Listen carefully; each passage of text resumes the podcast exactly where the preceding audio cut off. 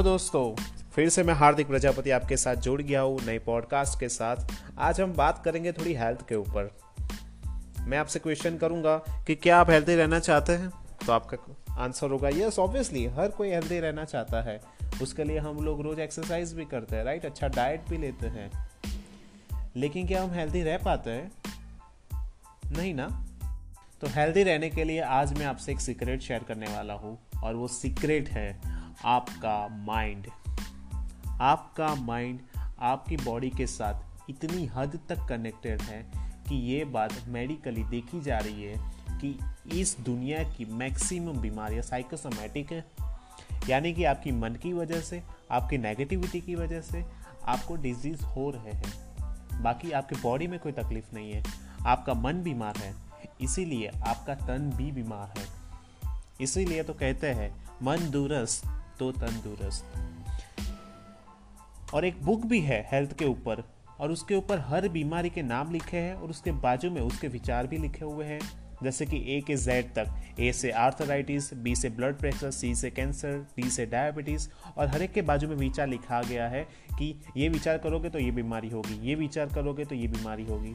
Heart की बीमारी तो आजकल बहुत कॉमन होती जा रही है। सबसे मेन इम्पोर्टेंट डिज़ीज़ है, वो ये है कि आइधर आपका स्वभाव बहुत ही सीरियस रहने वाला है। आइधर आप बहुत ही गुस्सा करते हैं।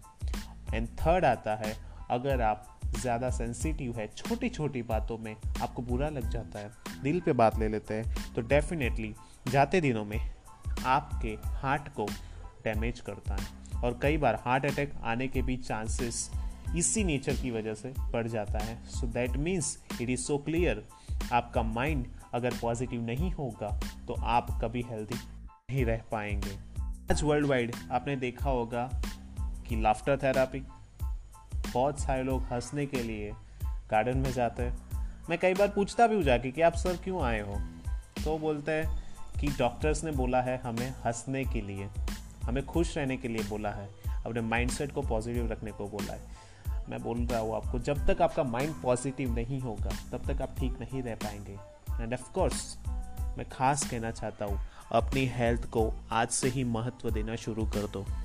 अगर आपके पास हेल्थ ही नहीं होगी तो आपके पास जो सब कुछ भी है, उसकी वैल्यू कुछ नहीं है। अगर हेल्थ को इम्पोर्टेंस देना है तो आपको इम्पोर्टेंस देना पड़ेगा आपके माइंड को। आपने प्लेसिबो इफेक्ट्स के बारे में भी सुना ही होगा, वो क्या है?